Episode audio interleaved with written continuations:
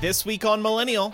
Can I tell you, they were literally on the line. People don't know this. I don't think even our listeners from the show know this. They were listening in to every single episode Oh no. Wait, as you recorded? as we were recording. And oh then, my god. Uh, nope. And then we would send the episode when it was finished to another lawyer for a separate quality assurance check. oh my gosh. We wanted to talk about Dave Chappelle and Netflix. This started going down at the top of this month, but it's still kind of ongoing. Right now is not the right time to be making quote unquote jokes about the trans community because they are currently under attack everywhere. Everywhere. At astonishingly high rates, by the way, the way Laura Yeah. just mentioned. Yeah. Most Americans who go to religious services would trust their clergy's advice on COVID 19 vaccines. The community of people who attend regular religious services in this country, it's about a third of the population. So it feels like a huge opportunity to get through to at least some of them. If I weren't looking at it going in, I wouldn't probably have even known. You to be look? completely honest. Oh, I look away. I had to look. I did have to look. 'cause Why I, do you have to look? because I was so excited. There was this like, level of like, there's this level of like, we're gonna get out of this. Welcome to Millennial 740. I'm Andrew. I'm Laura. I'm Pamela. And today we are joined by one of our longtime friends, John Thrasher, a podcaster himself, also formerly a, a Hypable writer, and he's got a whole career going on in the world of true crime. Welcome, John, to the show. Hi, thank you guys so much for having me. Yeah, it's great having you on. We are going to talk about the true crime genre in podcasts today, uh, and also about you know how you've gotten involved with it. But yeah, we've known you for a really long time. Uh, You actually, I met you in 2007 in Pittsburgh. At That's right. What might have been the last show on the OG MuggleCast tour, That sounds right. and we've been friends ever since. And yeah, then you got involved with Hypable, and That's true. you even know Pam. It's like eh, crazy. I know it's crazy. Yes, I know you guys, and that's why I was so excited that um, we could make this happen. We had kind of been talking about having me on and having Laura on my true crime show for the last what, like couple years actually. But um, yeah, I know everybody, Andrew. That's that's the story of, of today's show. I know all of you. I know deep secrets of all of you actually. So and uh, uh, now I forgot what I was going to say. Damn it. yeah, threw you threw you a little bit with that one, didn't I? I was going to say, is uh, it going to come kidding. out now that some of us have paid for hotel rooms so that we could line up at the mall to get oh, new Oh, Apple OS software when it was still And- being sold on discs? Oh my God, Laura, throwback moment for us. That's true, Laura- and that did happen. Laura, John, and I got together in Baltimore for the release of a Mac operating system, and we have pictures of us gleefully holding up the Mac Yeah. software boxes back Well, to when be updates fair- came on CD. That's that feels so long ago now. I can't believe Laura. That's such a great kind of observation about C- CD and DVD software because that feels so old. But to be fair, we were all drunk, so that it wasn't like just a nerd moment. That we were did all having a- happen. yeah, yeah, Yeah. that happened too. We were all drunk. You said, yeah, Andrew, I think- you must but have we been didn't. too drunk. we- but we if you don't didn't drunkenly go to the Apple store Oh, to no, buy the at the Mac OS. store. We were I'm ta- sober. I'm referencing the party in the hotel room. You Oh, know, right. there- thereafter. While we were Yeah. installing the software on our computer. that is so. I thought y'all pre-gamed it before the Apple release, and I was gonna be like, "Well, that was Yeah. an interesting choice," but I'm gonna get back to 2000, whatever that was, eight me, and, and drink every time Yeah. there's a software update. Woohoo! New Mac OS. Actually, one comes out next week. Let's do it. Yeah, that's right. That's right. We should. We should get together again and just download it on our very expensive new computers. By the way, yeah. John and I may have ordered the new MacBook Pros. Um, Ah. yeah, we We still talk about not. Apple a lot, as you might be able to tell. But so we'll we'll talk about that more later. Well, the the world of true crime later. Um, Mhm, mhm. But Pam, we actually have a couple of little updates first, right? Yeah, I wanted to give everybody an update on the IATSE strike. We talked about this a couple of episodes back. Uh, this is the uh, strike that could have put everything basically filming in Hollywood around the nation at a standstill. And it involved the crew members asking for better working conditions from the uh, producers whose projects they work on. So they were set to strike if a deal could not be reached by 12:01 a.m. on this past Monday, and they finally reached a deal super late into the night on Friday. This came out on Saturday morning, I believe. So IATSE did not release the full details, but they did release some bullet points for anybody that's been following along with this. So, according to them, a few things that the new three year deal includes are 10 hour turnaround times between shifts 54 hour weekend turnarounds, and a 3% wage increase for each of the next three years. It also includes increased meal penalties, improved wages and working conditions for streaming productions, and a living wage for the lowest paid workers.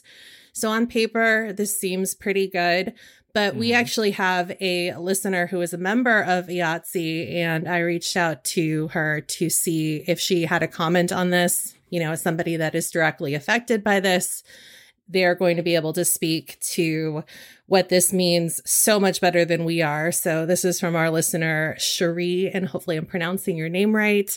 Um, Cherie writes, although a strike was averted, I do not believe that we are in the clear yet. The bullet points outlined in the agreement are very vague and underwhelming. Most people I have talked to are not happy. There still needs to be a ratification vote for the members to accept this agreement. I myself want to be able to read the full agreement before I make my decision, but there could be a chance that the membership votes no to the new agreement. I'm in my fifth year of my union, so these are unprecedented times. We all want big changes in this industry, and I don't know if we will be able to get everything we want this first go around. I'm proud of our unions for coming together to collectively vote yes on the strike. Without that authorization vote, the AMPTP would continue to take advantage of us. I'm living my dream, working in the film and television industry as a script supervisor. I'm on a show right now that I love but not every show treats us with the respect or cares about our livelihoods. We deserve humane hours and an easier way to get our health care. They aren't raising our rates to compete with inflation. But thank you for continuing to talk about this on the show. The crew members of all of your favorite movies and TV shows needs your support right now. Thank you for sharing that, Cherie. So it sounds like we're not out of the woods yet at all. And honestly, I thought it was all over based on what I was seeing last week. Yeah, same. So I appreciate yeah, that. Certainly, update. what the reporting has made it seem like. Right, yeah. right. It isn't that kind of interesting because when you look at all of these headlines that are summarizing what happened this past weekend, it all seems really good and that's why it's important to keep listening to the people that are you know directly affected by these changes because they're the only ones that are really going to be able to say whether or not this is a good deal for them so okay so we'll continue to watch this space couple other updates about us. First of all, we should have mentioned this last week. We are moving the release of the show to Wednesdays and we are now recording on Tuesday nights. We actually decided a couple weeks ago during a After Dark on Patreon that uh, for a few different reasons, it's way more convenient to record on Tuesdays. So that's an easy shift one day, and we're doing it now. And so now you can look forward to new episodes of Millennial every Wednesday. So just FYI there. Also, Laura we have launched a survey. Yeah, the Millennial 2021 listener survey is now up. Um, it launched this last Friday. It'll be open until this Friday. Um, we're really looking for y'all's feedback in terms of what you like on the show, what you'd like to see more of, maybe what you'd like to see less of. Um, we're also asking for feedback from patrons and non patrons alike to learn what makes the Millennial Patreon valuable for you or what could make it valuable for you, what could incentivize you to want to support the show. Um, so you can find that survey either in our Facebook group or across any of our social channels. Um, Jewel has very kindly linked to that. So again, it'll be open until this coming Friday, the 22nd, I believe that is. Um, okay. So well, yeah, be sure to fill now. that out. Um, yeah. We all data is valuable data, and um, we're really, really thankful in advance for any feedback you're able to offer us. Yeah, it's really important for us to know what you do and don't like about the show. So we love getting this feedback. All right, so let's talk with John about true crime. So, to get started, John, when did you initially become interested in true crime? Because you've turned this into a career. So it's kind of, I want to chart, Yeah. you know, how it started. Like how it started. yeah. the background to- my story is I worked at Oxygen, the reality television network. Um, started there in like 2012, and it was a reality sh- network at the time. And then um, around 2016 or 17, transitioned into a full time true crime network. So my literal day job went from working on shows like The Bad Girls Club and The Glee Project, um, both of which oh, wow. I forgot Yeah. about that show. Yeah. I know, a great show. One of the best uh, Oxygen shows for sure. Um, I only worked at the tail end of season two, sadly, but I still technically say I worked on it. But anyway, so whenever Serial came out, I think Serial is kind of the big go to podcast that everybody, you know, was listening to. Uh, uh, Laura, I'm sure you've listened to it Oh, at, yeah. at some point. Yeah, you're, you- you're the true crime junkie here. That show really kind of captivated me. And this was kind of before um, I started working in true crime full time. We had a show on Oxygen called Snapped, and it's the classic OG true crime show. It's been around, my God, it's probably on its 30th season or something by now, something crazy like that. Um, so I did have like a little bit of work to be doing in it. But then once we became full time true crime, and my obsession with serial and just podcasting in general. I think at that time, Andrew, I was doing Glee Chat with Hypable. Um, and then once that ended, I went off and did my own stuff. But um, to answer your question, uh, essentially what happened with Oxygen was they transitioned over to full time true crime. I was working on it around the clock. And um, they were like, you know, we need, we kind of feel like we need a podcast. You know, true crime, you can't be a true crime network without a true crime podcast. John, you do podcasting, right? Yeah. So they kind of turned to me. And um, out of that, I kind of produced and co host uh, a show with Oxygen called Martinis and Murder. And that was the first true crime show I did. It was very successful, excitingly. A lot of people really loved it. We had uh, live shows and we were representing the network at like upfronts and all this kind kind of stuff. And and yeah so that's kind of like how I got into it. And I've since left Oxygen. I left there earlier this year. Um and now I work in a production company. But after Oxygen Darren and I my co-host um basically rebranded and started a whole new show called Shaken and Disturbed. And it's a lot like Martinis and Murder, pretty much the exact same format, except now we just own it. You know, working, Right, yeah. working for the big network. So they, you know, we were just faces and voices and they owned all of that content. So, you know, when the time came, we were like, all right, I'm, I'm leaving Oxygen. We still wanted to do true crime. We were fascinated by it. We loved it. And um, yeah, so now I'm here talking about Shaken and Disturbed. That's where we are today. And I'm so proud of you and Darren for going at it yourselves, launching your own podcast. you. And I'm sure it was scary to have to relaunch, but you know, now, like you said, you own it. You do whatever Yeah. you want. You just have the listeners to answer to. Well, and I have you to thank, actually, Andrew, I should say, because you were answering so many of my questions. Oh yeah, I- which I was more than happy to do. Which I was more than happy to do. No, Uh, thank you. I appreciate it. I mean, it was weird because I had so much, you know, history uh, in podcasting prior to Martinis and Murder, but it was my first true crime show that I was launching, like, kind of to have, you know, a business out of it. Like with Glee Chat, we were doing it for Hypable. I don't know what even, I don't think we even ran ads on Glee Chat, and we did another. Darren and I did a, another show just for fun. So this was the first one where I was like, all right, we're going to set up a Patreon. Andrew, you were incredible for all of that. I really should pay you, to be honest. I'm realizing as I'm telling you this because you were really. so my Venmo is me. Andrew Sims. Yes, I you know, or anybody else exactly. could pay me right now if you want. yeah. So thank you very much because it has been it's been a, a labor of love to get it off the ground, and we just launched in February. So um, Well, I was so excited to help you because I love seeing people go at it themselves. And, Yeah. you know, podcasts got their start because they were all homegrown. There weren't any of these corporate podcasts or anything. And then Mhm. Serial, like you mentioned, came along. And then a lot of many more corporations got involved with podcasting. But back in the day, man, it was, it was, you know, it was just us doing our thing. I was just going to say, you and Laura in particular, you know, you guys were some of the first voices in podcasting. I don't know. Have you really kind of thought about that in terms of Mugglecast? And yeah, I, we definitely yeah. were very early, but I actually, I, I have to credit this bobblehead over here, my boy Leo. Uh, he, uh-huh. he got me into podcasting because he was doing it after uh, getting kicked out of a television network. So that's how got I discovered it. Mm. podcasting. Mm. But yes, we were very early. We were very, very early. I mean, I remember listening to Mugglecast on actually that kind of iPod. I think that you have yeah, right there behind yeah. you. yeah, yeah, back in the day. The, yeah. yeah, iPod video. I think it's called whatever it is. Yeah. Mm-hmm. Now I have a question for you and Laura. And I've always Ooh, wondered this, these. but I'm glad yeah. I'm glad John's here now, so both of you can try to defend yourselves. Sometimes I'll say on air, I'll be like, "Oh, Laura's a big fan of true crime," and she'll be like, "I am, I am."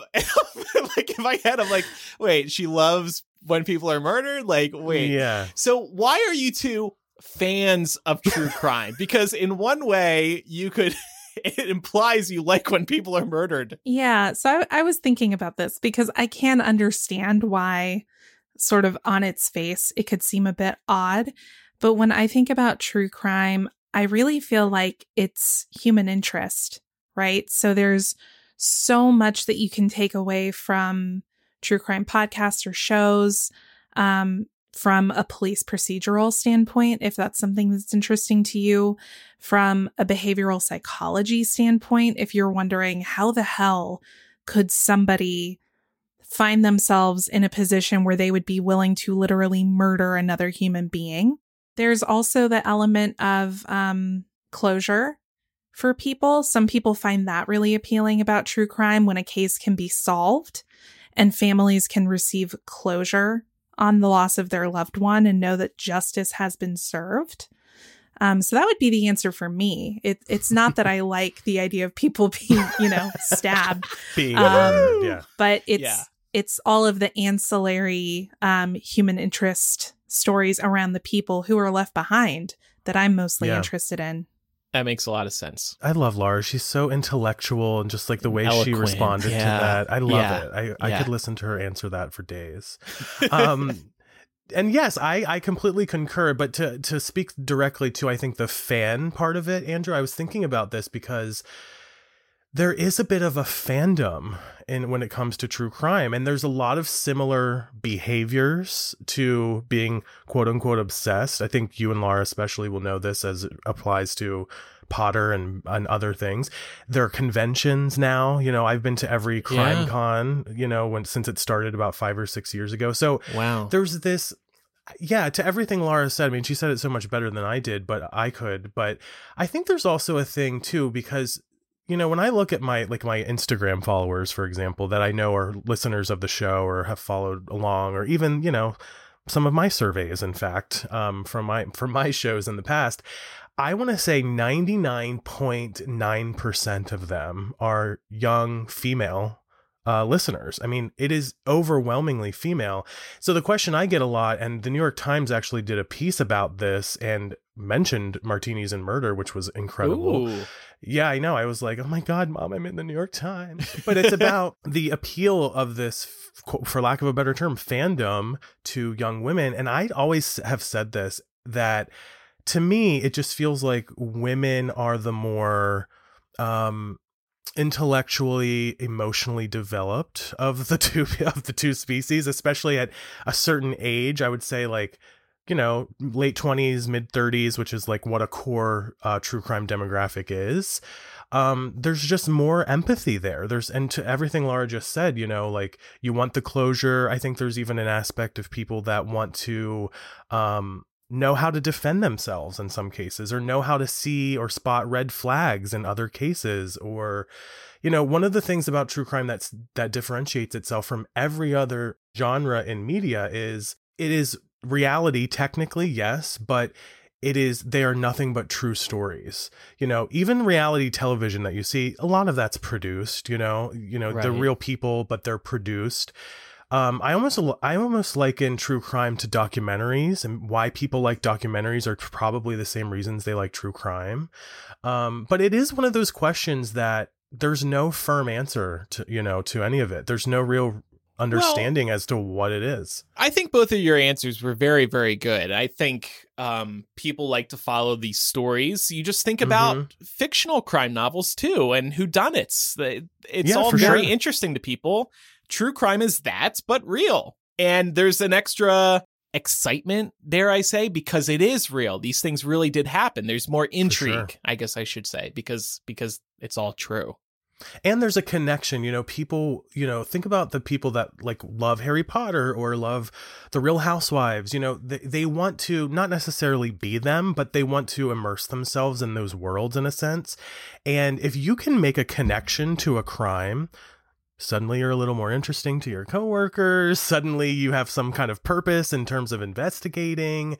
Um, and I think with Serial in particular, Andrew, to your point, that show built every every second of that show deserves an award because it built up such a suspense as to who done it. Who who are we going to find out next week is is involved in this and and are we going to get a resolution? And then if you remember the last episode is oh by the way he's still in jail. Uh, there's no real resolution to this. And everyone was so outraged mm-hmm. they didn't get that resolution that they wanted. So I think it's a little bit of think of what each of us are are mentioning here, all wrapped into one, which is why it's such a hard kind of answer or question to answer. Are most of the crimes that you cover on your show are they solved or are they unsolved? And how do you That's guys? That's a great pick? question. Yeah, that's a great question. So with Martinis and Murder, we did that show for four years, and because of the lawyer, uh, you know, the legal of it all, we had to make sure that all of those cases had been tried, and there were no possible chances oh, for any kind wow. of defamation lawsuits. Yeah.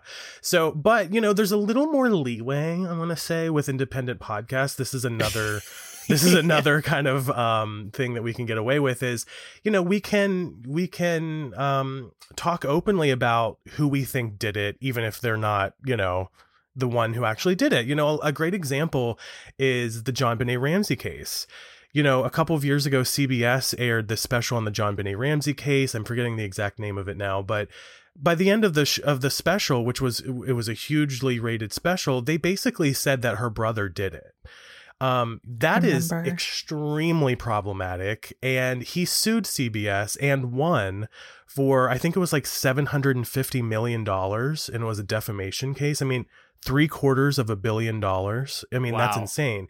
So you do have to be careful because regardless of whether you're suing somebody or not, or worrying about a defamation lawsuit, you do want to get to um, the reality of it all, right? You don't want to point fingers if the if that person wasn't involved or or they have they have not been tried, and and that's something that we really um, take very seriously. So to answer your question, um, yes, most of them are even still with Shaken and Disturbed, our our latest show. We try to make sure it's easier to round out and won't get people you know coming at us being like we're suing you for 750 million dollars because yeah, we don't have that that totally right. makes we sense and something for other people i guess if anybody else is trying to get in on this true crime well that's really to, to consider yeah. because i wouldn't even think about that you know yeah we would need way more patreon listeners so we don't get sued for them and, and be able well, to pay that I, back and I think to be frank, and I think you were getting at this a couple minutes ago, because yeah. you aren't owned by a network, there's no network lawyers breathing down your back, you know, Can who are paid to keep an eye out on everything.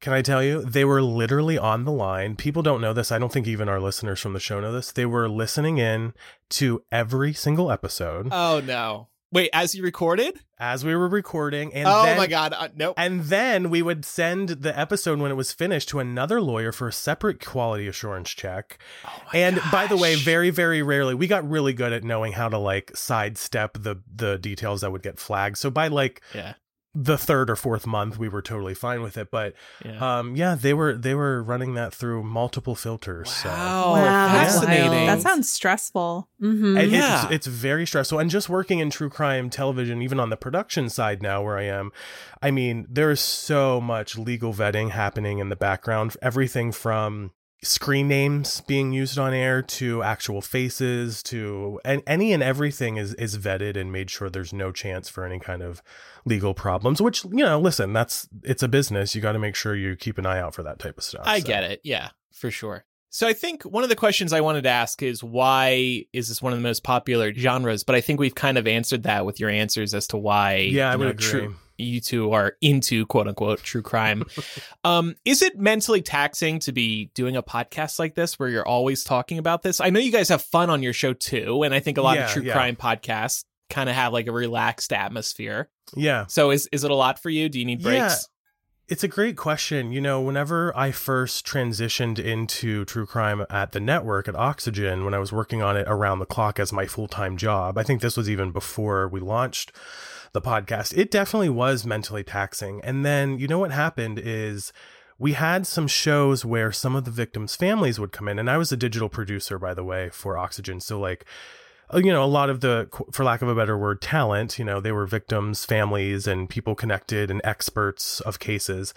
They would come in, and I had the opportunity to interview almost all of them. And one of them that came in was a woman who, um, had lost i'm trying to remember her exact case i'm, I'm forgetting the exact situation but she was the mother of, of someone who had died and I interviewed her, and at the end of the interview, she said, I just wanted to thank you so much for giving me a chance to tell this story because six months Ah. ago, nobody knew this story. And I'm like, oh, right. This isn't just, you know, the Glee Project or Bad Girls Club anymore. This is, these are real people's lives and, and their life missions in some cases are to tell these stories and try to find justice for their loved ones. And when I reframed it in my head that like my work could be potentially impacting other people's lives positively like that, like specifically the victims' families, or as I was just mentioning, people watching who may learn something or see that missing poster sign or whatever on air and think, oh, I think I know who that might be.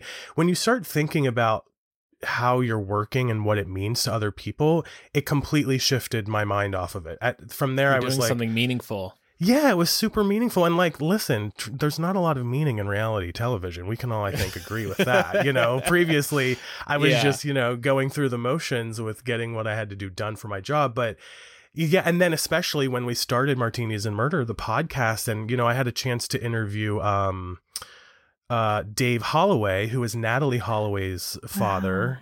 Yeah, so and and that was creepy in a sense because he has the exact same eyes as Natalee Holloway. Like like just looking into his eyes was a lot and you could see and feel the pain and the hurt behind, you know, his who by the way is still missing, I should mention Natalee Holloway. Um but having a chance to interview all these people on my show on a one-on-one basis in a similar way like we're doing here, it just it turned the tide for me and I'm like, wow, okay, this is a career where it's heavy at first. And i will say yes andrew i definitely was like losing sleep and being involved in the blood and the gore of it all for, for around the clock and then coming home and trying to decompress and Yeah. you know that was definitely tough but w- like i said once you kind of reframe it to to what you're doing it really it changes the way you look at things for sure And plus now you're working for yourself, so there's that too. It's like That's you true. know, Yeah, with there's more podcast- flexibility. Yeah, with the podcast, that's true. I mean, you know, we we get to choose. I think a little more specifically what we want to cover. We we are covering more, um, you know, p- missing people of color, which the media, mainstream media, doesn't really seem to do. Oh, I hate the word Yeah. mainstream media because it just it sounds very 2016 political. Yeah, you it's know, a loaded term for sure. words. Yeah. I hate accurate, though. mainstream media, but in this Yeah. case, I think you know what I'm saying. Um, but also, I am producing. I did just recently contribute and uh, help produce a special on investigation discovery, so I am back in my true crime television world. But So that's a TV Um, channel, and you were in the credits for this right. report on on Gabby, who we spoke Gabby about. Petito, that's right. Petito, yeah. So- Well, I mean, that's you know, of course, it's unfortunate circumstances, but I know it's exciting for you to have your name in the credits because you're putting a lot of Yeah. work into this. Oh my god! I mean, you know, my so that's my day job. I should say, Shaken and Disturbed is kind of like my side project. My day job is working at this production company that produced this sh- episode for Investigation Discovery, and um, yeah, it was cool because you know I had been on the network side doing marketing and digital, you know, digital production, and like you don't really get you don't get credits for creating anything on air. You're kind of the the web person essentially. So to work on something that actually aired, you know, I did a whole segment, a whole package is what they call it, um, on that special. And that was another example. I mean, I was, you know, and that's that's another example of a of somebody that's still missing. You know, Gabby Petito was found, but her alleged killer, Brian Laundrie, her boyfriend, is still missing at this point. So, you know, contributing to that and hoping that, you know, even if he isn't the killer, we have to be honest, we have to be open. He hasn't been tried. John, All John, the lawyers aren't listening right now. All you can, signs you can. are pointing. That's true. All signs are pointing to Brian Laundrie, but just as a professional, Andrew. Um, you know, but that was one example of like, yeah, working around the clock on that special and getting my first on air credit was really cool. And um, you know, it just felt like maybe someone's gonna watch this and maybe they'll spot him out somewhere and maybe we'll find justice for this family that's mourning the loss of this of this woman, you know? Great, great point. I just Yeah. wanted to say how proud I know we all are, but I'm really proud of you because we've, Thank as you. you established, we've known each other for a really long time. Yes. And you're a humble person. So you haven't shared all the various projects that you worked on leading you up until this point. Um, but I know that you've worked really hard and it's been a labor of love for you. And I'm just so happy to see you doing something that you love and something that you think, you know, that you're feeling like genuinely makes a difference. Um, Well, thank you, Laura. especially Yeah. as a fan of the genre myself and That's right. as someone who sees the difference that it makes. I'm just Yeah. really, really happy and proud of you. Well, thank you. Oh my God. What an emotional moment. Andrew, are you going to start crying or anything? so, John, just to reiterate, he's going to hang around for the rest of the show. But John's podcast is is Shaken and Disturbed. It's That's available right. everywhere, I presume. Yes, that's true. Any particular links you want to plug or anything? um, not necessarily. You can follow us, you know, anywhere. We we always kind of promote things on our own social. So you can follow me at J Thrasher. You can follow my co-host Darren uh, at Carpe Darren. By the way, Darren is Andy Cohen's assistant, so she's very busy doing crazier things than even I'm doing. So um, it's And just a I'll- fun time. and uh, John was once the bartender on Watch What Happens Live, right? I was the thrice the bartender on Three Watch What Happens times? Live. I Oh know, my Andrew. What are you doing? Keep up with my career. What's wrong with you? Jesus. No. Um. Yes, three times the bartender at Watch What Happens Live. So That's obviously fun. you can figure out how we got that booking because she is, of course, connected. But um, uh, yeah, we've done a lot of weird. Like I was on like the Steve Wilkos show. Okay, oh my loved god! it. What? Yeah. Yeah. By the way, we the can't Jerry 'cause I- Springer spinoff. it's a spin-off show but by the way he's a former police officer so actually there's a lot of really interesting he has a lot of interesting details as it pertains to the true crime of it all And by the way, you were on Steve Wilkos because you married a horse. Is that right? that's correct yes i did Okay. i married a horse and i was the first openly gay person to marry a horse so it was a very Oh. um it was a very monumental moment um so check that out on youtube i think it's on youtube somewhere Great. Great. Yep. I, I googled wildest Jerry Springer plots to find that to find that idea. i like that you're quick So the link to Shaken and Disturbed we'll have in the show notes too and on the website. Thank you. And Yeah, thanks for letting me, you know, ramble on about it because I really Yeah. am passionate about Yeah. it. Yeah, we can I tell. mean, it's super interesting to us, but also to our audience. We've got people in our Discord who've already subscribed. Oh my God, thank so you. you've got some new, some new listeners heading your Love way. It. yeah. Thanks, and I think just to close things out, Serial, there was a rebirth there with podcasting. Yes. That's what Oh, made 100%. podcasting explode around like 2014. Not even Uh, with true crime, just all podcasts. in general, yeah. like. yeah. yeah. Yeah. There was a second Yeah. wave that suddenly occurred, and I think we're still riding high. I think everybody's just in now. I agree. I mean, that's around the time Millennial was born. Yeah. We were Remember? like, wait, We're like, wait, this we should sounds like podcast. an interesting idea. Yeah.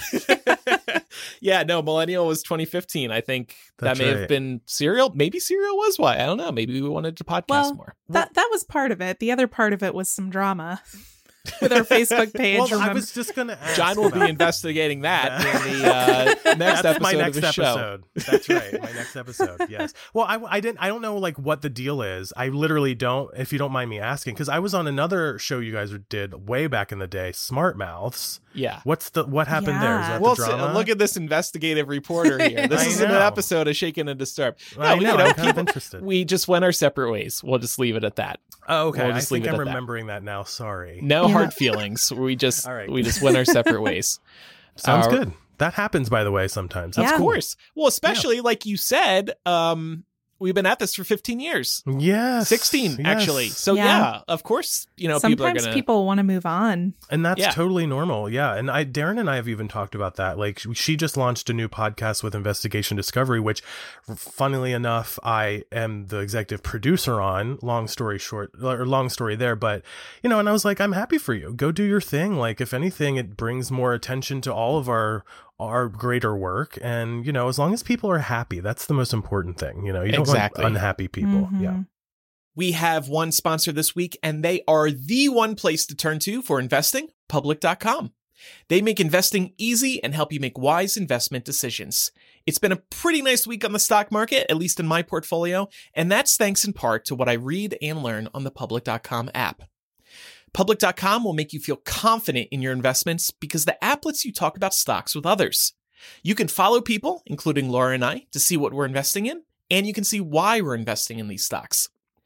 What I also love is that Public.com puts stocks together in themed collections so you can easily find the companies who you're already passionate about, like tech companies, cannabis companies, plant based movement companies, green energy companies, and more. I've been investing for a few years now, and I always lean towards the companies that I believe in and the beliefs that I carry with me because those are the ones I'm the most confident in. The markets can be unpredictable, so that's why you just gotta trust your gut. And thanks to their fractional investing tool, you can put a very small amount into any stock you like. For example, maybe you love Chipotle, but you don't love that $1,800 per share stock price. You can just invest a dollar or two, and there you go. You're now an investor in Chipotle, though unfortunately, guac will still be extra when you go to the store. Public.com is the easiest stock app you'll use, so you won't feel like it's out of your league, unlike other trading apps. It's the place to go to to trade with confidence. You can get started with as little as $1, and you'll even get a free slice of stock up to $50 when you join public.com. Just go to public.com slash millennial to download the app and sign up today. Valid for U.S. residents 18 and over, subject to account approval. See public.com slash disclosures. This is not investment advice. We wanted to talk about Dave Chappelle and Netflix. This started going down at the top of this month, but it's still kind of ongoing and the uh, backlash has been understandable, but not as incredible as Netflix's doubling down on on their support despite the public outcry. So, for anybody who might have missed it, uh, they released a brand new Dave Chappelle stand up comedy special called The Closer on October eighth, and throughout the course of the comedy special, Chappelle made some jokes and comments about the trans community in particular and it did not set well with people understandably so. You can look up those clips on your own if you want but he uh you know uh, threw some support behind jk rowling who has been in the news for her comments against the trans community as well. And it was just a lot. Um, so, following the release of the closer, Netflix head Ted Sarandos sent out a note to a select group of employees who were raising concerns about the special. And he really doubled down here, saying that he didn't feel like it crossed a line in regards to hate or violence against this particular group of individuals. And he said that the company strived to support the creative freedom of its talent, even if some might argue that the creativity that it was putting forth might be harmful. Um, so, in part of the memo, he said distinguishing between commentary and harm is hard, especially with stand up comedy, which exists to push boundaries. Some people find the art of stand up to be mean spirited, but our members enjoy it, and it's an important part of our offering. And in addition to this, he also name checked some other controversial titles that Netflix has put out, including the French film Cuties and 365 Days, as well as 13 Reasons Why. So I'm going to stop here because I noticed that somebody bolded 13 Reasons Why. So I'm assuming that one of you has a comment about this. That was me, but I wanted to touch on 13 Reasons Why later in the discussion because in Ted's second memo, which we'll get to later, he said that content on screen doesn't directly translate to real world harm. Actually, it does, and Netflix knows it because after 13 Reasons Why, which involves suicide, was released, they added warnings to the show because they knew it could be dangerous to viewers. So when Ted says content on screen doesn't directly translate to real world harm, he's being hypocritical and he probably knows it. Something else that I would add about 13 Reasons Why is that um, I believe that after the fact, you know, several months after the show was released, they edited out a particularly gruesome suicide scene from one of the final episodes of the first season. Hmm. And that just goes to show that they Netflix is certainly not against making those kinds of concessions when they're faced with a lot of backlash. My my thought went immediately to you know when I think about the television of it all, like an advertiser pulled out because of the scene, but like that's not how Netflix works, right? So like right, they do what they they want. make their money from subscribers, yeah. So mm-hmm. that sounds like that was a thing like a moral or an ethical decision, which doesn't really align with what's going on with the closer. So, hmm. Uh, you, Laura, you're totally right about them editing out that scene. Although I believe it took them a bit longer than a couple of weeks to do that. I, I want to say that they kind of did it leading up to the second season, but all yeah. of that was done after, and it was really done I believe, if I'm remembering correctly, as a pushback from uh, not ju- necessarily just viewers, but also uh, television critics and uh, mm. outlets that were covering, you know, all of these stories about the rise in suicide rates and how all of, you know, the content on 13 Reasons Why should have come with a larger warning.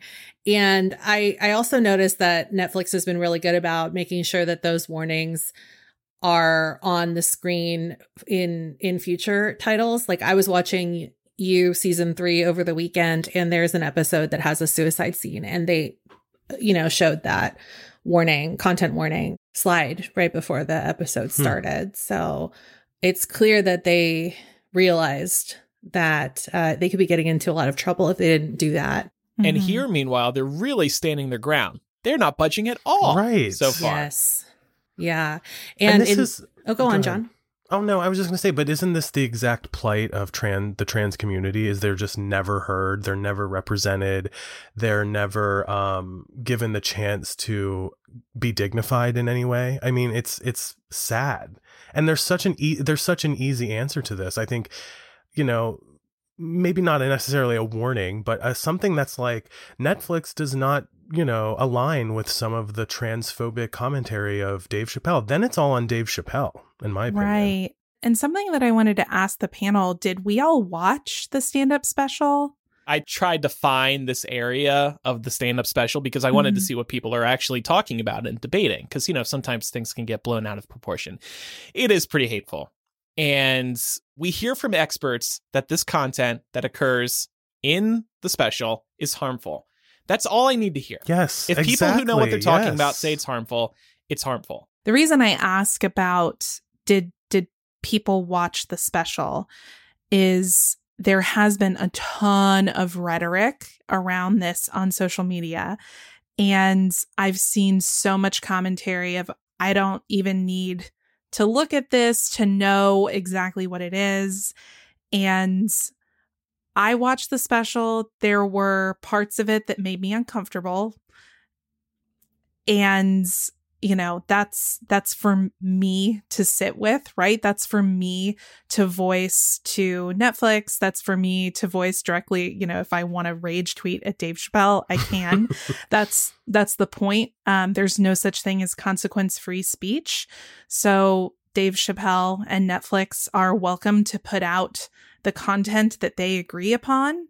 Um, but they're also going to hear about it from their um, viewers and their stakeholders, which is, I think, part of what Pam is about to go into here. Yeah, the reason that this story is still making headlines is because of some of the aftermath that has transpired since people started speaking out about this. Uh, first, there were three employees that were suspended, one of which includes a trans engineer named Terra Field, whose Twitter, Twitter thread about the special went viral. Uh, teacher reports that a source later confirmed that they were suspended for attempting to join a quarterly meeting meant only for directors or vice presidents and not because of their comments. Uh, they were actually later reinstated fairly quickly, uh, partially due to just the public going crazy over finding out about this. And that also wasn't a good look. Yeah, also Not partially because they apparently did do an investigation which wrapped very quickly in which they said Netflix said they that uh quote the employees genuinely didn't feel that there was anything wrong with seeking access to the meeting and that going forward they were going to make it very clear who was allowed in the room where Well, these meetings were taking place, which is such BS. May I interrupt just for a second? Was it a, an email asking to be a part of a Zoom, or were they like barging down the doors in a physical location here? I mean, what's the extent of them asking to be in a higher level meeting? Right. So I this was uh, not made clear in the article that I read, but I want to. I feel like it was probably a virtual meeting, just That's Yeah. what I heard. Yeah, of the virtual walkout that's set to take place later on this week. And so it sounds to me like most people at Netflix are working from home. So, in addition, there was also an employee that was fired for leaking confidential financial data to Bloomberg. And this financial data detailed uh, kind of basically what Netflix was spending and what it was earning based on how much they paid for these specials. Uh, By the so- way, that one I agree with. yeah, Yeah. so be that's honest. a different case, but it is unfortunately linked to this. And again, it's just Right. not a good look after they decided to suspend these three other people. So, per the leaked data, Netflix spent 24.1 million on The Closer, which is the Dave Chappelle special that was just released, and uh, they spent 23.6 million on 2019's Sticks and Stones, which was Chappelle's previous special with the streamer. And this is where it gets interesting because that special really only generated about 19.4 million um, after the viewership and the streaming and things like that. So it just kind of goes to show that even though Netflix took a little hit in 2019 with investing on the first special, they clearly felt like it was, you know, worth it to spend a little bit more for the second. Um, and then for a little bit of perspective here, the person that leaked this financial data also let slip that Netflix spent 3.9 million on Bo Burnham's critically acclaimed and nominated Inside comedy special. And then for Squid Game, they shelled out 21.4 million. Part of the reason these prices get so high is because there are bidding wars amongst the streamers. Yes. Mhm. Yes. Correct. And Chappelle, to, to Chappelle's credit, you know, he he's a household name. He has been around and doing this for a very long time. So I think it Right. kind of makes sense to to make Yeah. you know, for him to make a little more. I love that we were all like, no, that's very unethical. By the way, here's the data that leaked. Uh, we have it right here in front of us. By the way, our lawyers are now listening in Listen, live and telling me we have to cut all this. It's Right, public right. knowledge now. It is so now, yeah. Right, it's it's fair game. that person should definitely have been fired. But by the way, Yes. here's what they said. Right, uh, exactly. Netflix is this. Yeah. And honestly, like this is a bit of a side tangent, but Netflix is so cagey with its numbers and Right. stuff like that. It pisses everybody off. So Mhm. Right. that's the only reason why people are so interested in something like this because it it gives you a much better perspective on if the numbers that they're releasing for all of these hit titles are even accurate or not. yeah, and I think, you know, when I look at that 21.4 for Squid Game, that's really surprising given that that was probably a, a shot in the dark, for lack of a better term. I mean, I haven't Yeah. watched it, but I know what it's about. So to pay that much for something, they must have really thought this was going to be a big hit for them. Yeah. I don't know, It's just not- something interesting. And it's not, it doesn't have a name attached like No, there's no IP, or yeah. Angelina Jolie. Yeah. Yeah.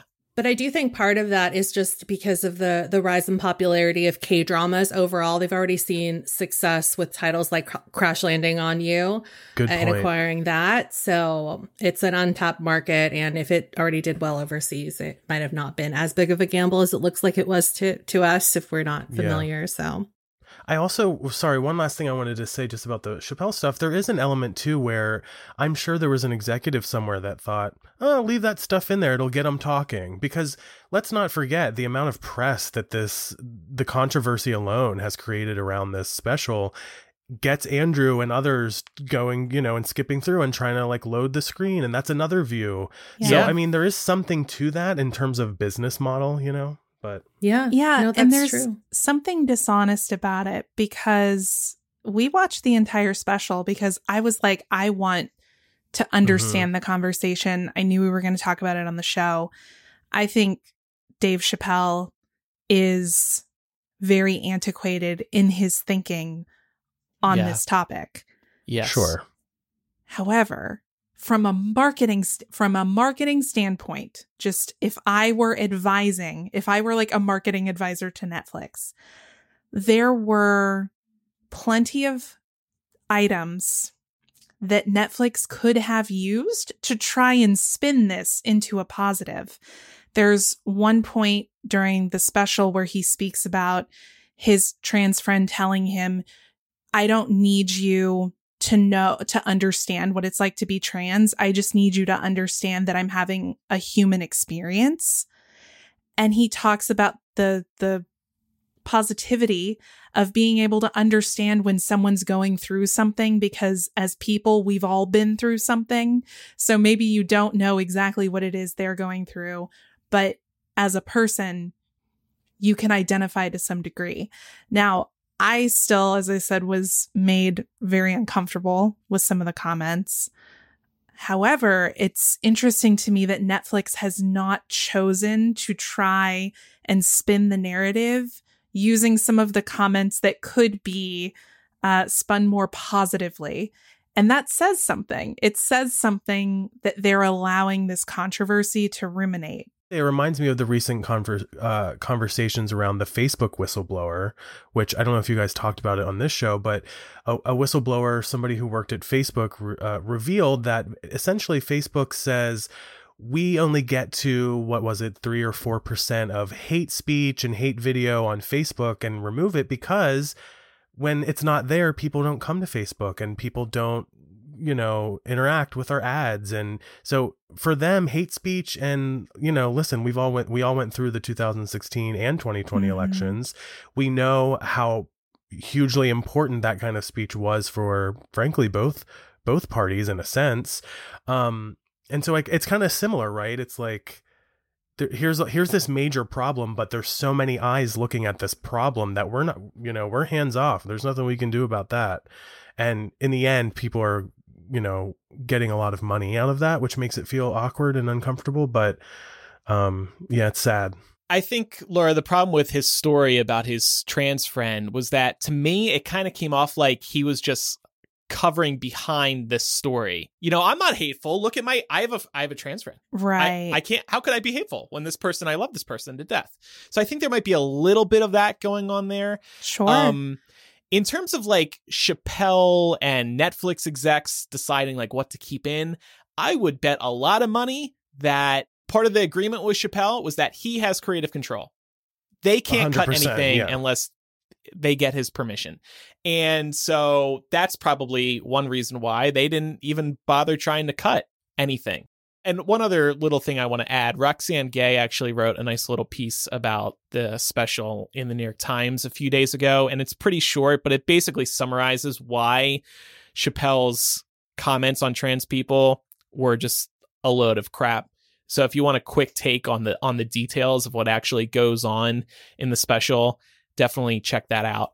And then the final thing I'll just add real quick is I did watch other parts of the special and he is damn funny. I mean, yeah. I was busting out laughing sometimes. He is an iconic comedian, but with this, he did go too far because it is harmful at this stage, especially. And I think Laura hit the nail on the head where, you know, with her thoughts on how Netflix really is not doing a good job of controlling this narrative. And I think a really nice way to surmise that is to read out uh, this little quote from Ted Sarandos's second memo that was a wider note to all staff at Netflix, in which he added content on screen doesn't directly translate to real world harm. Adults can watch violence, assault, and abuse or enjoy shocking stand up comedy without it causing them to harm others. And in the same oh, memo, God. he also went on to make a comparison with how first person shooter video games are on the rise, but that hasn't directly correlated to higher crime rates worldwide. Um, it's just a very different case uh, yeah. to compare, you know, trans lives, which are very much, um, you know, in danger in America to video games and, and crime rates. So. There's a big there's a big difference between right and wrong, which I think we can assume most people watching Netflix can ascertain. And there's a difference between educating people on the stereotypes and the problems around specifically trans people because I think not just in America but the world at large, you know, there's just there's just not a societal understanding of trans people and their rights and what they're trying to achieve as a community yes. and the respect that they're looking for. And that's where the harm comes in because what's happening is 15 year olds are going to log in and watch this and they're going to repeat these words in school and it then perpetuates an endless system of hate and rhetoric that only uh, even subconsciously like makes people hate trans people and it's like we've been through this as humanity how many millions of times at this point mm-hmm. with with you know with gay people with the civil rights movement in America and so many other oppressed uh minorities. It's like to me it's like i just i can't understand how people at at netflix and beyond aren't understanding this. So it's confusing. Yeah. Well and this this comment really rubs me the wrong way about you know first person yeah. sh- shooters. It's like okay well you're talking about um a much larger chunk when you're talking about translating to real world harm as sort of a generic um sample size, you're talking about a much larger population. And trans people per capita, particularly trans people of color, color are yes. murdered at astonishingly high rates. So yes. you really can't compare these two when you're making these kinds of justifications. Um, and I think no. the point y'all bring up about this is great. You know, timing plays a big part of this too. I'm not yep. saying that it would ever be acceptable to make these kinds of jokes, but there's potential that perhaps the community might not interpret them as being as harmful as they are now, say if they were made 50 years from now, assuming that right. significant advancements are made in that time. I I agree with that and an example I'll give you is that he makes gay jokes in the special, as he does a lot of the time. Hmm. And I don't get hurt by them because I know that we as a society have become more accepting of gay people. Is there more work to do? Absolutely. Oh, yeah. But we know we're in a better place. And right now is not the right time, to everyone's point, to be making mm-hmm. quote unquote jokes about the trans community because they are currently under attack everywhere. Everywhere. At astonishingly high rates, by the way, the way Laura yeah. just mentioned. Yeah. yeah. And I think too, it's it's a great way to point this out is to say this is a community that is actively under attack. So it's not appropriate. Yes. Bingo. Perfectly said. We solved yep. it. we solved it. We need to start our own country and government, guys. And and I agree. You know, I say this as somebody who has enjoyed Dave Chappelle for many years. I don't agree with yeah, everything. Same. Yeah, I, I don't agree with everything he says. I never have. And like Andrew, there were parts of this special where I was laughing, but we got to some of the trans rhetoric and I was like, ooh, this is uncomfortable because it's not funny. it's not funny. Well, that's People the other are dying. thing. If it's if it's not funny, then then that's that lands on its own in a sense. Mm-hmm. You know, like you can't mm-hmm. even have the conversation about about what you're saying if you're not even making people laugh about mm-hmm. it. You know, trans women are women, trans men are men. There we go. Yeah, there don't be an asshole. There's that too. So, our final story for today comes from my favorites over at Pew Research Center. Um, so, they've recently done a survey, actually, as of September of 2021, finding that most Americans who go to religious services would trust their clergy's advice on COVID 19 vaccines. So there's obviously enormous potential there. But digging into this data, I was really interested to see what their findings were.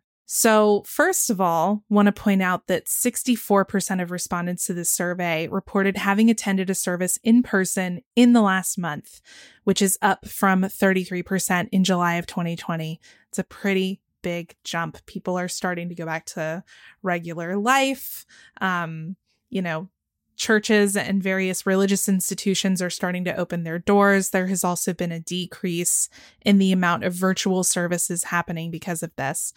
So, along with this increase in in person attendance to churches, six in 10 US congregants, or 61% of the people who responded to this survey, say that they have at least a fair amount of confidence in their religious leaders to provide reliable guidance about getting a vaccine. So then this is the part that was that kind of floored me because this was not the data I was expecting to see from this survey. Given that, why do more than half of US congregants, or 54% of people surveyed here, um, say that their clergy haven't said much about the vaccines either way? I have hmm. thoughts.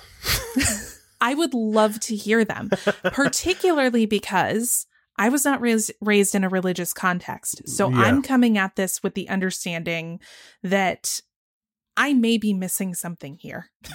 Well, uh, so you're asking your your question is why haven't the leaders of these churches said something either way? Yeah. Right? Is yeah. I think that I think it's political. I really think that it all has to do with these these are public figures. They are the leaders of their small communities in a lot of cases and they probably just don't want to get into a political war. And and frankly, let's be honest too, in some of these bigger churches um they're making money off of these people that are coming to their churches tax free I might add and they can't they don't want to piss somebody off and have them not show up to their church one day because even a 5 10% change in that can drastically change a you know a, a how many private jets pa- they can buy well can i tell you i worked on a show called preachers of la and it were it's the it was these super preachers. I swear I'm not I'm not just obsessed with myself. I just have random weird connections. No, we love to a lot of these cases or a lot of these topics, and it was these super preachers who who had literal private jets, and they made all of their money off of their congregation and not having to pay the taxes and things like that. So I think I think to answer the question, Laura, it is that they don't want to lose what's the word like membership, not membership, but uh, attendees even. Attendees yeah, yeah, because it, it is their way of life. They want to maintain and to their credit they want to maintain their own sense of normalcy right? They want to maintain their own whatever lifestyle it is. So that's that's my guess because i'm also here in a small town in maryland and the conversations that i hear over over here at the at the grocery store and beyond are just very similar to what I just shared. But that's just my thought. I mean, well, I could be completely wrong. Like you, Laura, I wasn't raised in a in a religious household, so I can't really speak directly to that. I think your ideas are correct, at least in some cases. But to add to that, we've also spoken about, I think, on this show over over the years that a number of people who are practicing any religion are on the decline, and it varies yes. depending on the religion. They don't want to increase the rate of people who are leaving and right. I agree with you, John. It, this, unfortunately, is a very political issue. And we know that a lot of these people who are attending church, uh, maybe especially who are evangelical um, or Christian or Catholic, a lot of them watch Fox News. A lot of them, you know, we'll watch CNN and MSNBC, but they'll get a lot of news from Facebook as well. And bottom line is, everybody's got a strong opinion on the vaccine and these preachers don't want to wade into it for the reasons that John just yeah. said. So, I want to challenge your assumptions here because I had to challenge my own assumptions when going yeah. through this data. Um, so, digging into specific sects, 73% of evangelical churchgoers are saying their clergy also has not said anything one way or the other. Now, I'm going to check myself right here and say that I was expecting to see that evangelical churches were coming out strongly against people getting vaccinated. Like I would have thought so too, because you see the headlines. Yeah. yeah. Yeah. But they're actually just not saying much of anything about this, which was surprising to me. It was a good gut check moment. Yeah. Um, on the other hand, most members of historically black of the historically black Protestant tradition um, say that their pastors have encouraged them to get vaccinated. Um, and that was about 61% of that community. So we're seeing that black churches are doing a much better job of this than most other um, congregations here in the United States. Um, so I wanted to ask first of all, are any of these numbers surprising to us or is it just me? Did I go into it with my own like preconceived notions about what churches were going to be doing or not doing? This is good news to me because one thing I was thinking while reading through the discussion was people have a deep respect for their religious leaders. They listen to and follow every word these leaders say. Many of these leaders have been in their lives and in their families' lives for a very long time. It actually kind mm-hmm. of reminds me of podcast hosts and radio hosts and television personalities.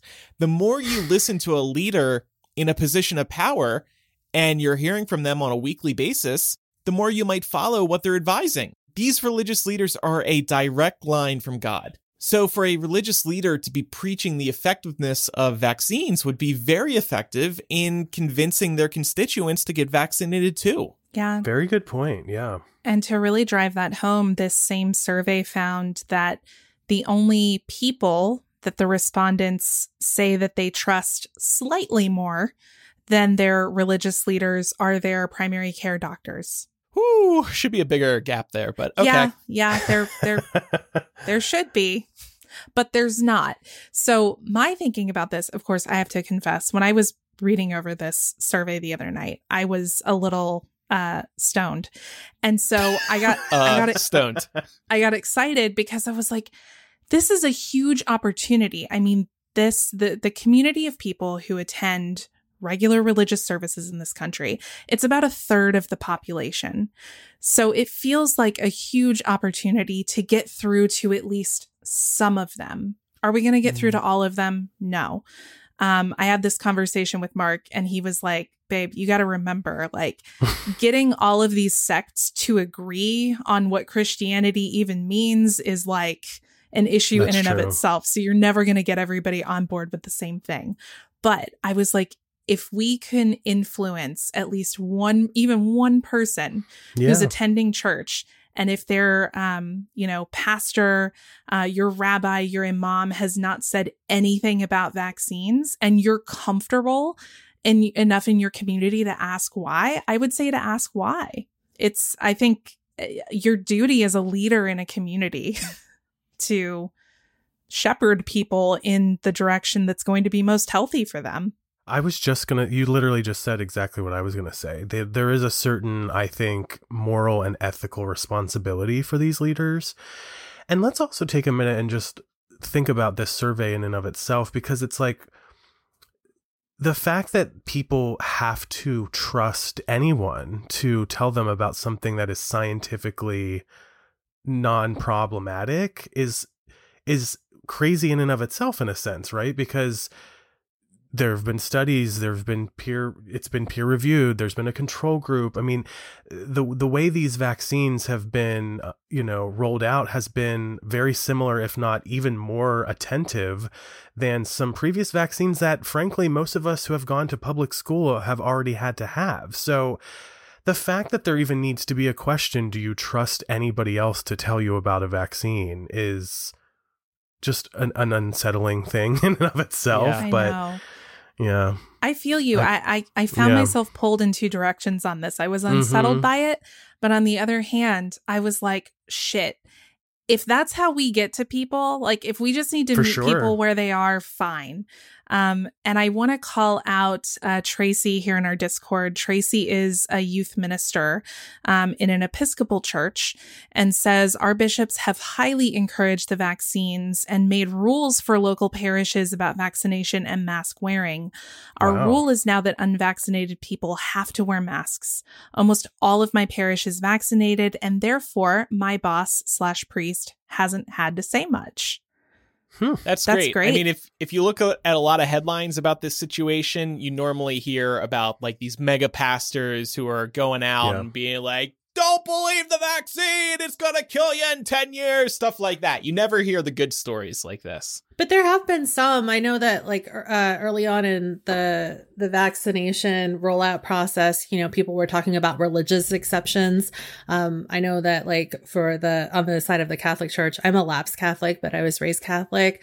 There have been some priests and also um, some uh, archbishops, I believe, that have encouraged vaccination. And um, the Pope was in the news, I think, just Oh, a few yeah. days ago, talking about how he thinks that the patents should be released so that more people around the world that Mm. haven't been able to get vaccinated can get vaccinated. So that's like the head of the Catholic Church essentially saying that everybody should, you know, and a lot of people are really pissed off about that. Um, I went to church a few months ago uh, for my grandma's funeral, and they were really strict on the rules there. Everybody had to wear a mask or they couldn't come in. They wanted even masked people to be sitting like within immediate family groups and to have like room between pews and stuff like that. We had uh, quite a few people show up because my grandma was a popular lady, but it was just really nice that like That's cute. you know, the church was the one enforcing the rules so that we didn't have to worry about that, yeah. you know? Um, Yeah. So that And- really made us feel so much better about yeah, and there are churches that have done, um, and I don't want to just say churches, there are religious, right. um, you know, houses of worship that have done amazing work during the pandemic, holding vaccine drives. Um, at the very least, getting their congregations, you know, loaded up into buses and transported over to get their vaccine. So there certainly are religious uh, institutions that are doing the work that needs to be done.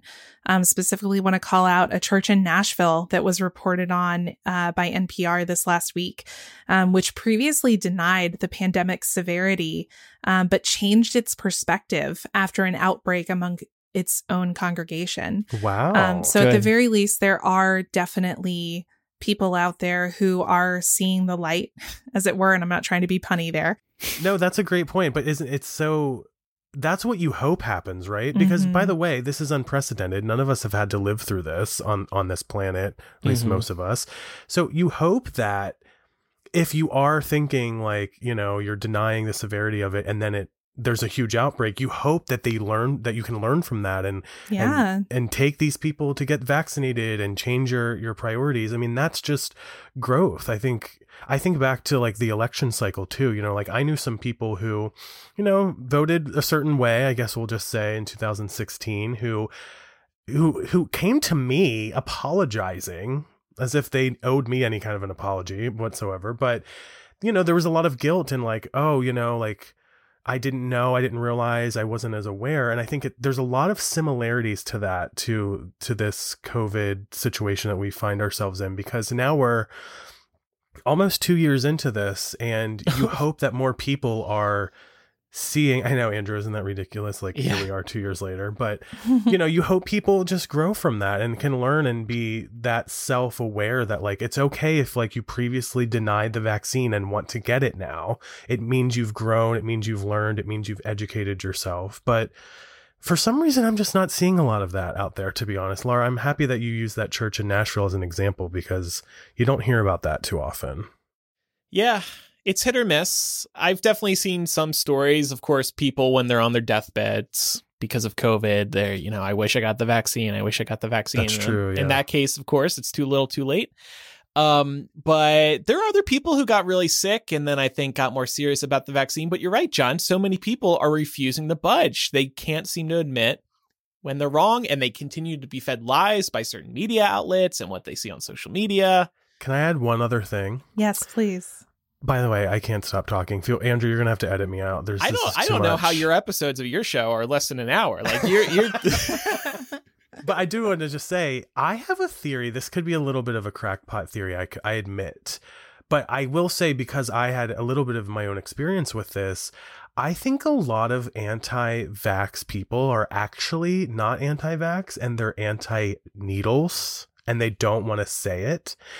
I have I've grown listen, maybe it's not a lot, but I do think that there is something to this because I myself had been very, very needle phobic, like all my life, even when I was a little kid. I hate, we all hated getting shots, right? But it like traumatized me, apparently.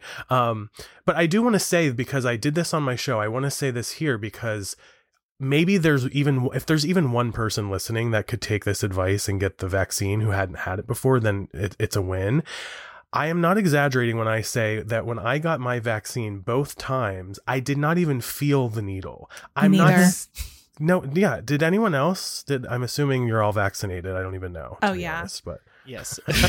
We have a strict making sure. vaccination rule for this panel. for the zoom yeah, Yeah. that's good that's good you have to submit your ID card through vaccination card through Zoom. No, but yeah, you're right. I think people see photos and they get a little skeeved out seeing that needle Yeah. go into somebody's arm. But you know, on the other hand, you got to show people getting the vaccine. I think that also builds Yes, trust. So it's you know it's tough.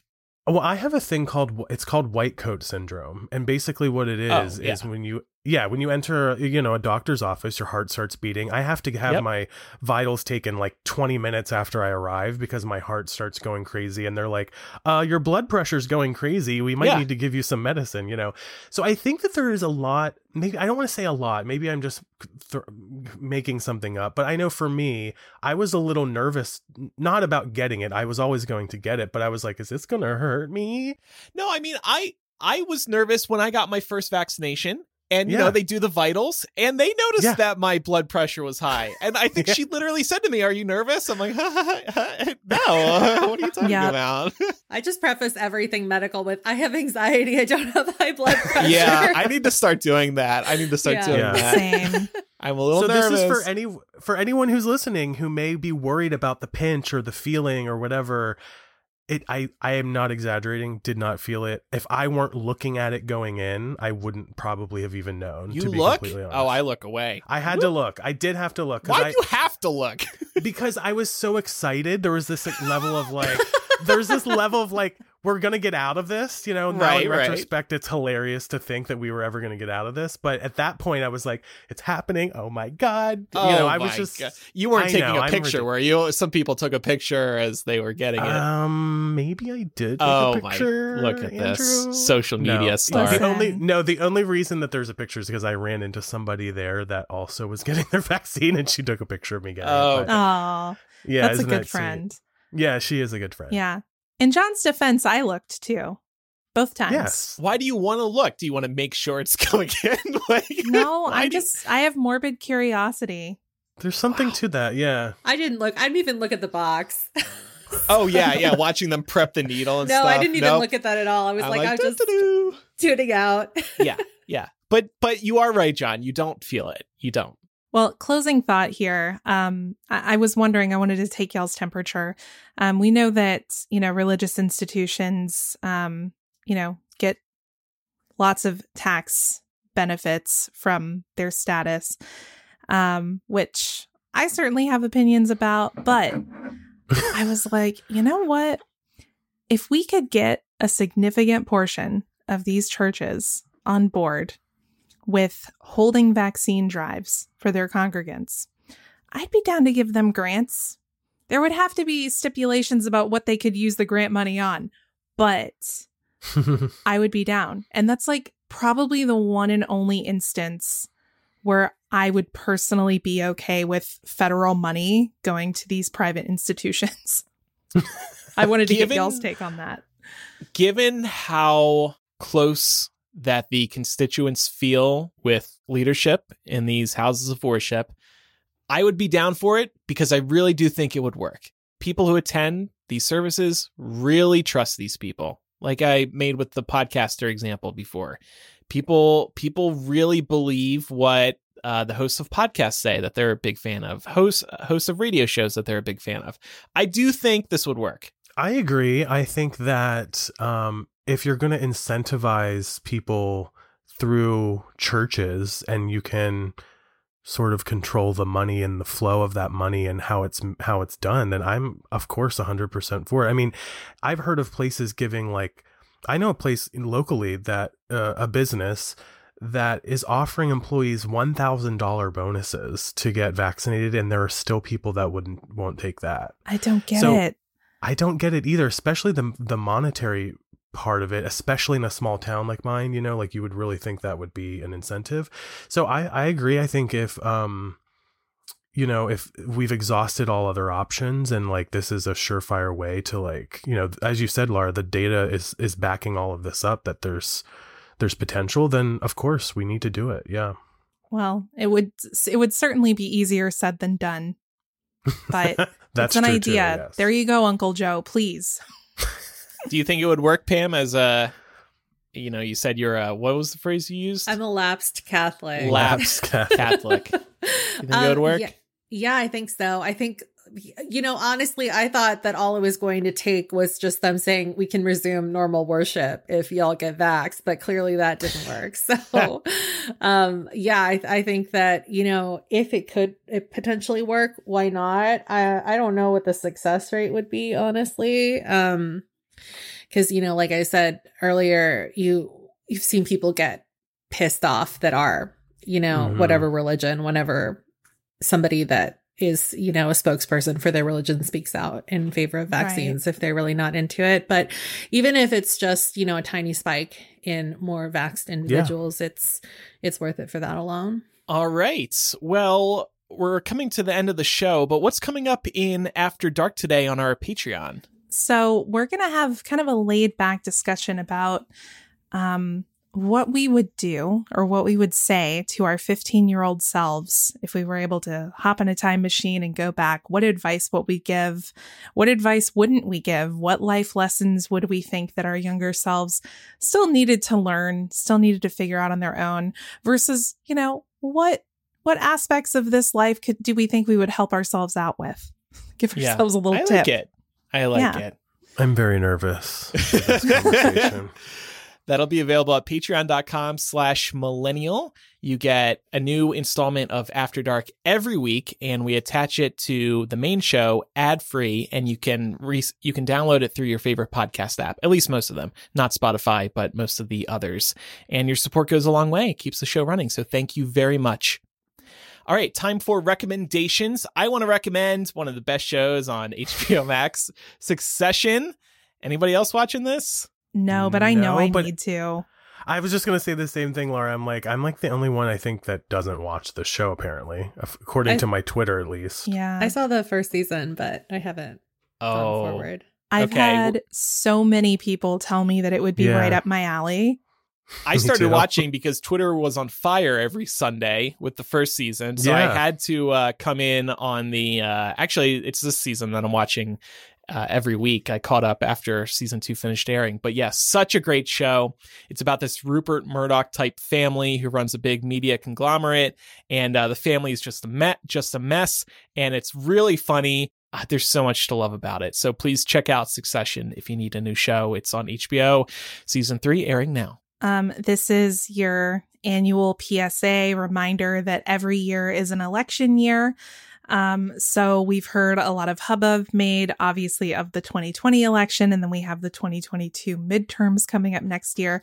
Oh But my don't forget about 2021. You probably have some local shit going on that you need to vote on. So check out your state's voter portal, um, get that um, sample ballot and see what's going on. I know for me, we've got um, some education spending on our ballot, and that's something I feel very passionately about. So I'll certainly be voting, and you should too. That's a great one, by the way, Laura. This is much more low stakes than Laura's rec, but um, it's getting really cold But more fun. finally up here where I am in the Bay Area. So I want to recommend uh, my favorite seasonal uh, pumpkin offering from Trader Joe's, which is the pumpkin spice coffee. And if you don't want to shell out for this, um, I would recommend just popping some ground cinnamon in your coffee before you brew it because it just makes the house smell nice and it tastes so good.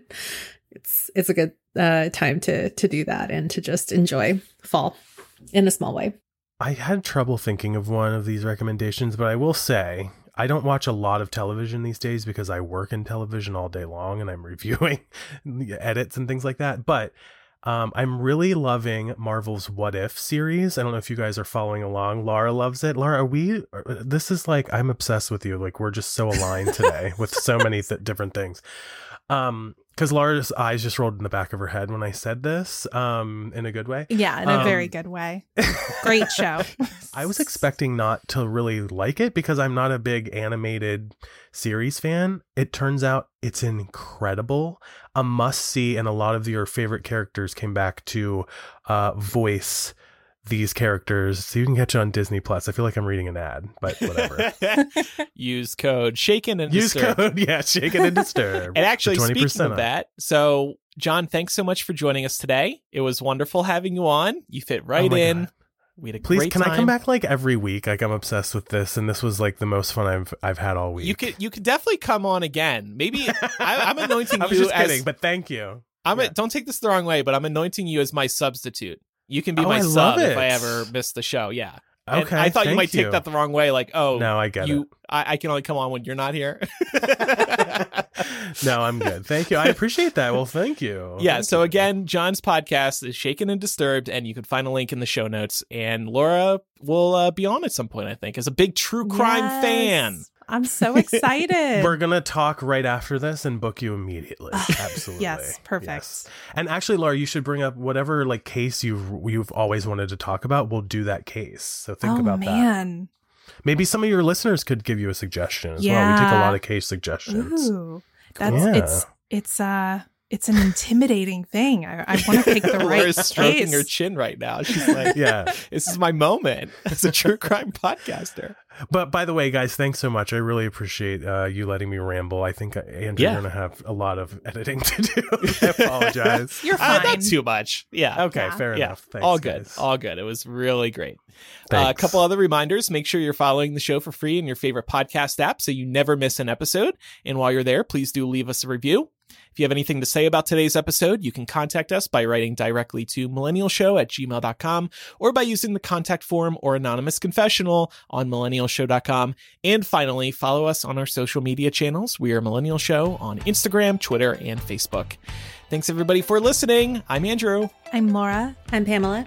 And I'm John. Bye everyone. Bye. Bye.